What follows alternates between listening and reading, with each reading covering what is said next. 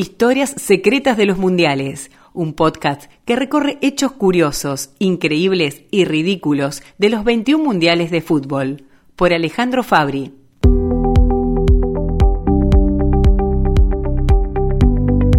Las desventuras del fútbol argentino se mantuvieron casi idénticas al momento de iniciarse el camino de las eliminatorias para jugar el Mundial de 1970 que se haría en México. México 70 va a recibir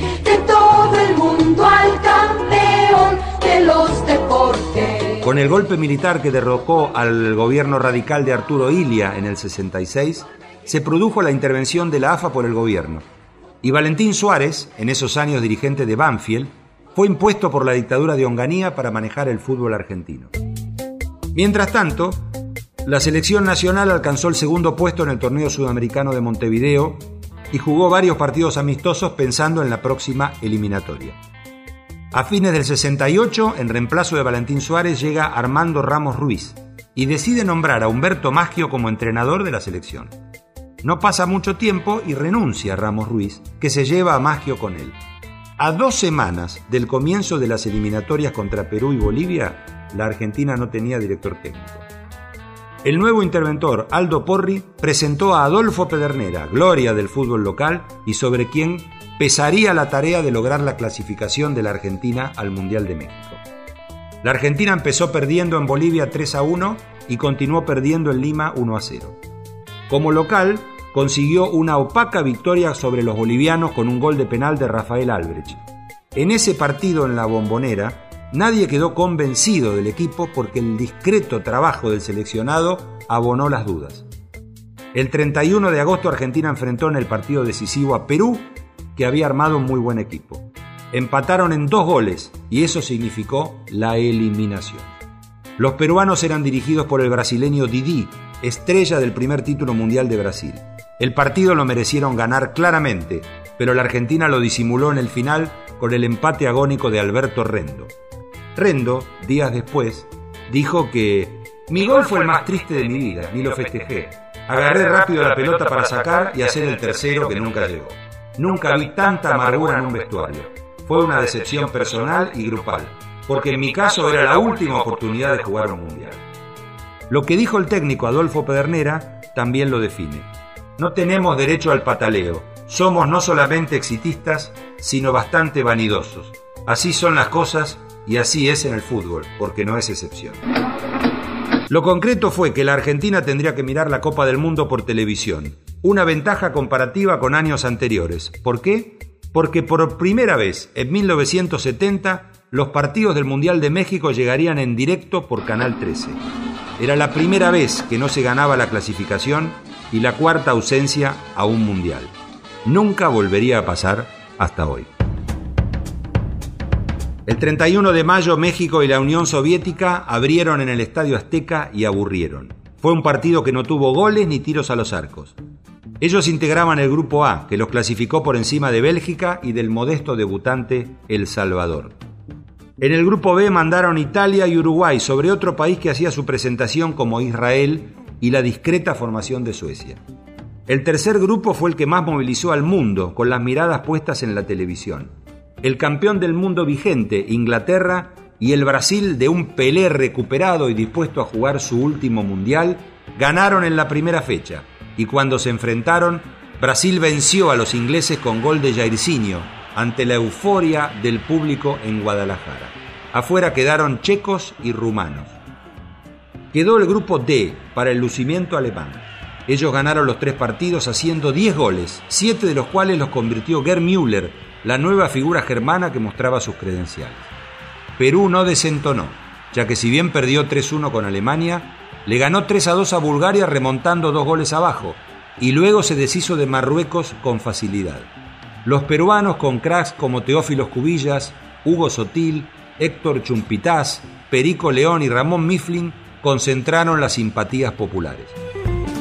El orden de los grupos generó que en cuartos chocaran brasileños y peruanos. Fue un partidazo y la mayor jerarquía del cuadro amarillo definió el juego por 4-2.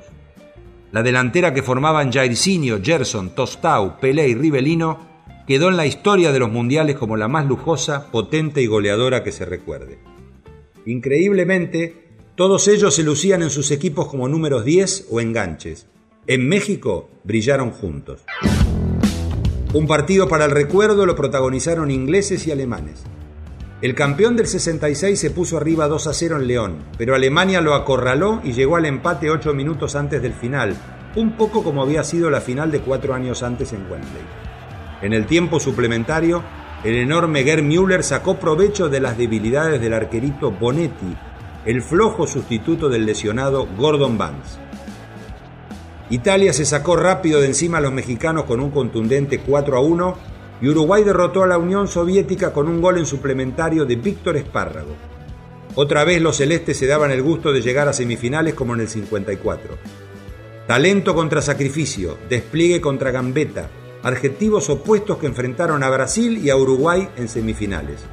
Abrió la cuenta el veterano Luis Cubilla para los celestes, lo empató el mediocampista Clodoaldo. En el segundo tiempo aceleró Brasil y en los últimos minutos primero Jairzinho y después Rivelino definieron la pelea por llegar a la final. En ese partido Pelé casi hace un gol inolvidable. Corrió un pelotazo, amagó tocar la pelota cuando salía el arquero Mazurkiewicz y fue por el otro costado del arquero a buscarla. Cuando llegó le pegó hacia el arco vacío. La pelota se fue rozando el poste ante la desesperación del marcador de punta Ubiñas, que en su afán de rechazar terminó enredado en el fondo del arco. En la semifinal restante, Italia le ganó un partido infartante a Alemania en el Estadio Azteca ante más de 100.000 personas. Lo increíble es que en los 90 minutos terminaron 1 a 1, pero en la media hora suplementaria hubo 5 goles. Italia lo ganaba 3 a 2, lo igualó Müller y finalmente el bambino d'oro, Gianni Rivera del Milan, clavó el 4 a 3 decisivo. Otra vez, Italia finalista. En el Estadio Azteca, el Brasil del yogo bonito y la Italia defensiva y temerosa pero con buenos jugadores se vieron las caras. Cabezazo de Pelé, gol amarillo y al rato empate de Boninsenia tras una torpe salida del arquero Félix. En la segunda parte se inició el show. Bombazo de Gerson para el 2 a 1, toque de Jairzinho tras genialidad de Pelé y la cereza del postre con Carlos Alberto cruzando un derechazo supersónico después de un toqueteo infernal de sus compañeros. 4 a 1. Brasil campeón, dejando bien clara su enorme superioridad. Fue el último mundial de Pelé, tres copas ganadas en 12 años. Los argentinos envidiando y admirando por televisión el talento brasileño. 21 de junio, Brasil e Itália. Prepara-se agora Tostão, cobrou para Ribeirinho, inventou a boca da meta, pula a peneca, desceu, gol! Brasil!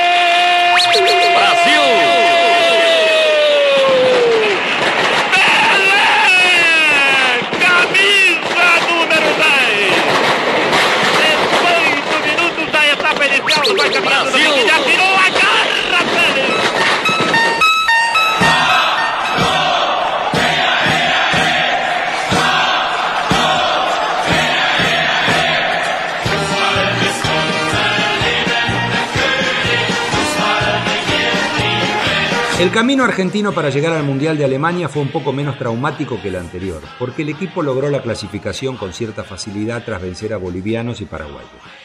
El puesto de entrenador seguía siendo una silla eléctrica. Juan José Pisuti reemplazó a Pedernera tras la eliminación y dirigió al equipo hasta fines del 72. Renunció Pisuti después de la minicopa realizada en Brasil y asumió Enrique Omar Sibori, que se mantuvo hasta que se logró la clasificación para Alemania. Cambio de interventores en la AFA, danza de nombres para el cargo de entrenador a pocos meses del Mundial. Firmó Vladislao Cap para dirigir la selección, pero luego los dirigentes agregaron a José Baraca y Víctor Rodríguez. O sea, que la Argentina fue a jugar al Mundial de Alemania con tres entrenadores con gustos y maneras diferentes de trabajar. Una larga gira europea dejó un sabor agrio porque el trío de técnicos no terminaba de tener un pensamiento único sobre la formación. Para colmo, el último amistoso programado fue contra Holanda, en Rotterdam. Ese partido terminó 1-4. La derrota fue lógica, tomando en cuenta el caos interno del seleccionado y el brillante momento del equipo que manejaba el técnico Rinus Mitchell y que un mes después sería la gran revelación del Mundial. El 15 de julio en Stuttgart, la Argentina debutó contra Polonia, que volvió a jugar una Copa del Mundo tras haber debutado en el año 38. Los polacos aprovecharon dos errores seguidos de la defensa y antes de los 10 minutos ya ganaban 2 a 0. En ese lapso, el mundo del fútbol conoció a un delantero muy capaz como Gregors Lato, puntero derecho de Polonia que finalizaría tercero haciendo una campaña extraordinaria. Descontó Armando Ramón Heredia para Argentina, pero un minuto después aumentó Lato y finalmente Carlos Babington hizo el segundo gol de la Argentina, que mejoró pero ni siquiera pudo llegar al empate. Italia integraba el mismo grupo y pasó algunos sustos, pero derrotó 3 a 1 al debutante Haití. El 19 de junio, el equipo de tres entrenadores empató con Italia 1 a 1. Precioso pase de Carlos Babington y definición exquisita de René Houseman para el 1 a 0, aunque después un gol en contra del zaguero Roberto Perfumo puso el empate definitivo. En la última jornada, Polonia mantuvo su alto nivel ganándole 2 a 1 a Italia, en tanto que la Argentina consiguió su única victoria en el Mundial al vencer 4 a 1 a los simpáticos haitianos, con dos goles de Chirola Yazalde, uno de Houseman y otro del ratón Rubén Ayala. Por mayor diferencia de gol, Argentina se clasificó segundo e Italia, vigente subcampeón mundial, se fue a su casa. Sin embargo, el mundo estaba asombrado con un equipo, Holanda. Ya los apodaban la naranja mecánica, y la verdad que asombraban por lucir un estilo diferente a todos los demás. Era el tiempo del llamado fútbol total, donde los rivales no acertaban ni entendían ante jugadores que se movían con un libreto bien aceitado y cambiaban posiciones todo el tiempo con una técnica y una precisión llamativa. Holanda bailó a Uruguay, aunque el resultado de 2 a 0 quedó muy corto y la impresionante actuación del arquero oriental Mazurkiewicz evitó la goleada. Luego empató con Suecia sin goles y aplastó a Bulgaria por 4 a 1. Las dos Alemanias, la federal y la Alemania Oriental hicieron los deberes ante Chile y Australia. Resultó llamativo que la Alemania poderosa que organizó la Copa con Beckenbauer, Mayer, Müller y Overath perdiera ante su vecino del Este, que le ganó el duelo político y deportivo con gol de Jürgen Sparwasser.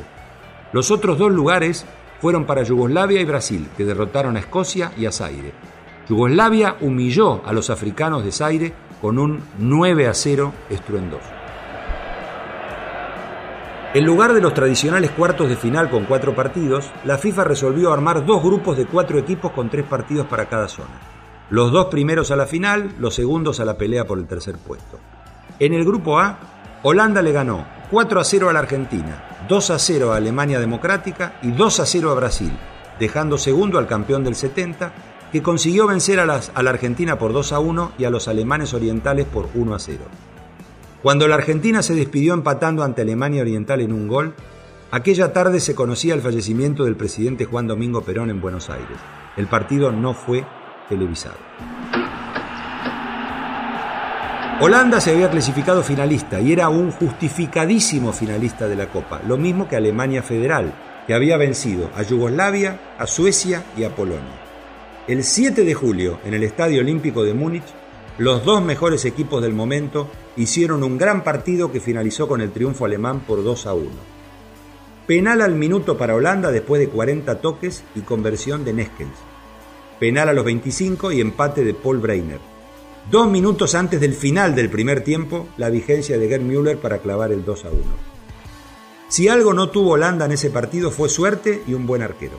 Sepp Mayer, el golero local, tapó media docena de tiros que podían haber sellado el empate holandés y el camino al suplementario. En tanto, su colega John Bloed no estuvo a la altura de lo que producían sus compañeros en el resto del campo. Alemania gritó campeón por segunda vez, pero todo el mundo coronó a Holanda como el verdadero ganador de la Copa del 74. Argentina terminó una época de confusión, caos organizativo y desdén por el seleccionado, algo que cambiaría en octubre de ese año cuando asuma César Luis Menotti. Desde allí hasta hoy, nada sería igual a aquellos años de desorden y desinterés. Faltaban cuatro para organizar el Mundial del 78. Nosotros teníamos buen juego, la teníamos a la pelota, entonces la, improvisación que tiene, la, repentización que tiene el jugador argentino, rioplatense, no la tenía el, jugador europeo. Entonces ellos eran más físicos que los nuestros. Pero cuando Argentina eh, después que, jugamos ese campeonato del mundo donde hubo algunas diferencias este, físicas, digamos, con equipos como Holanda, que fue la sensación del campeonato. Nadie se acuerda quién salió campeón del campeonato que se jugó en Alemania, sino todos se acuerdan de Holanda. Holanda fue la sensación del campeonato y se acuerdan más de Holanda, creen que fue campeón y no fue. Eh, Holanda nos pasó por encima, pero no, no Italia y con otro, la Alemania Oriental, con otros equipos así, hicimos buenos partidos. A partir de ese momento las cosas han cambiado. Luis César Menotti, que como dice, este, agarró la selección y ha cambiado porque le dio un calendario internacional que no tenía.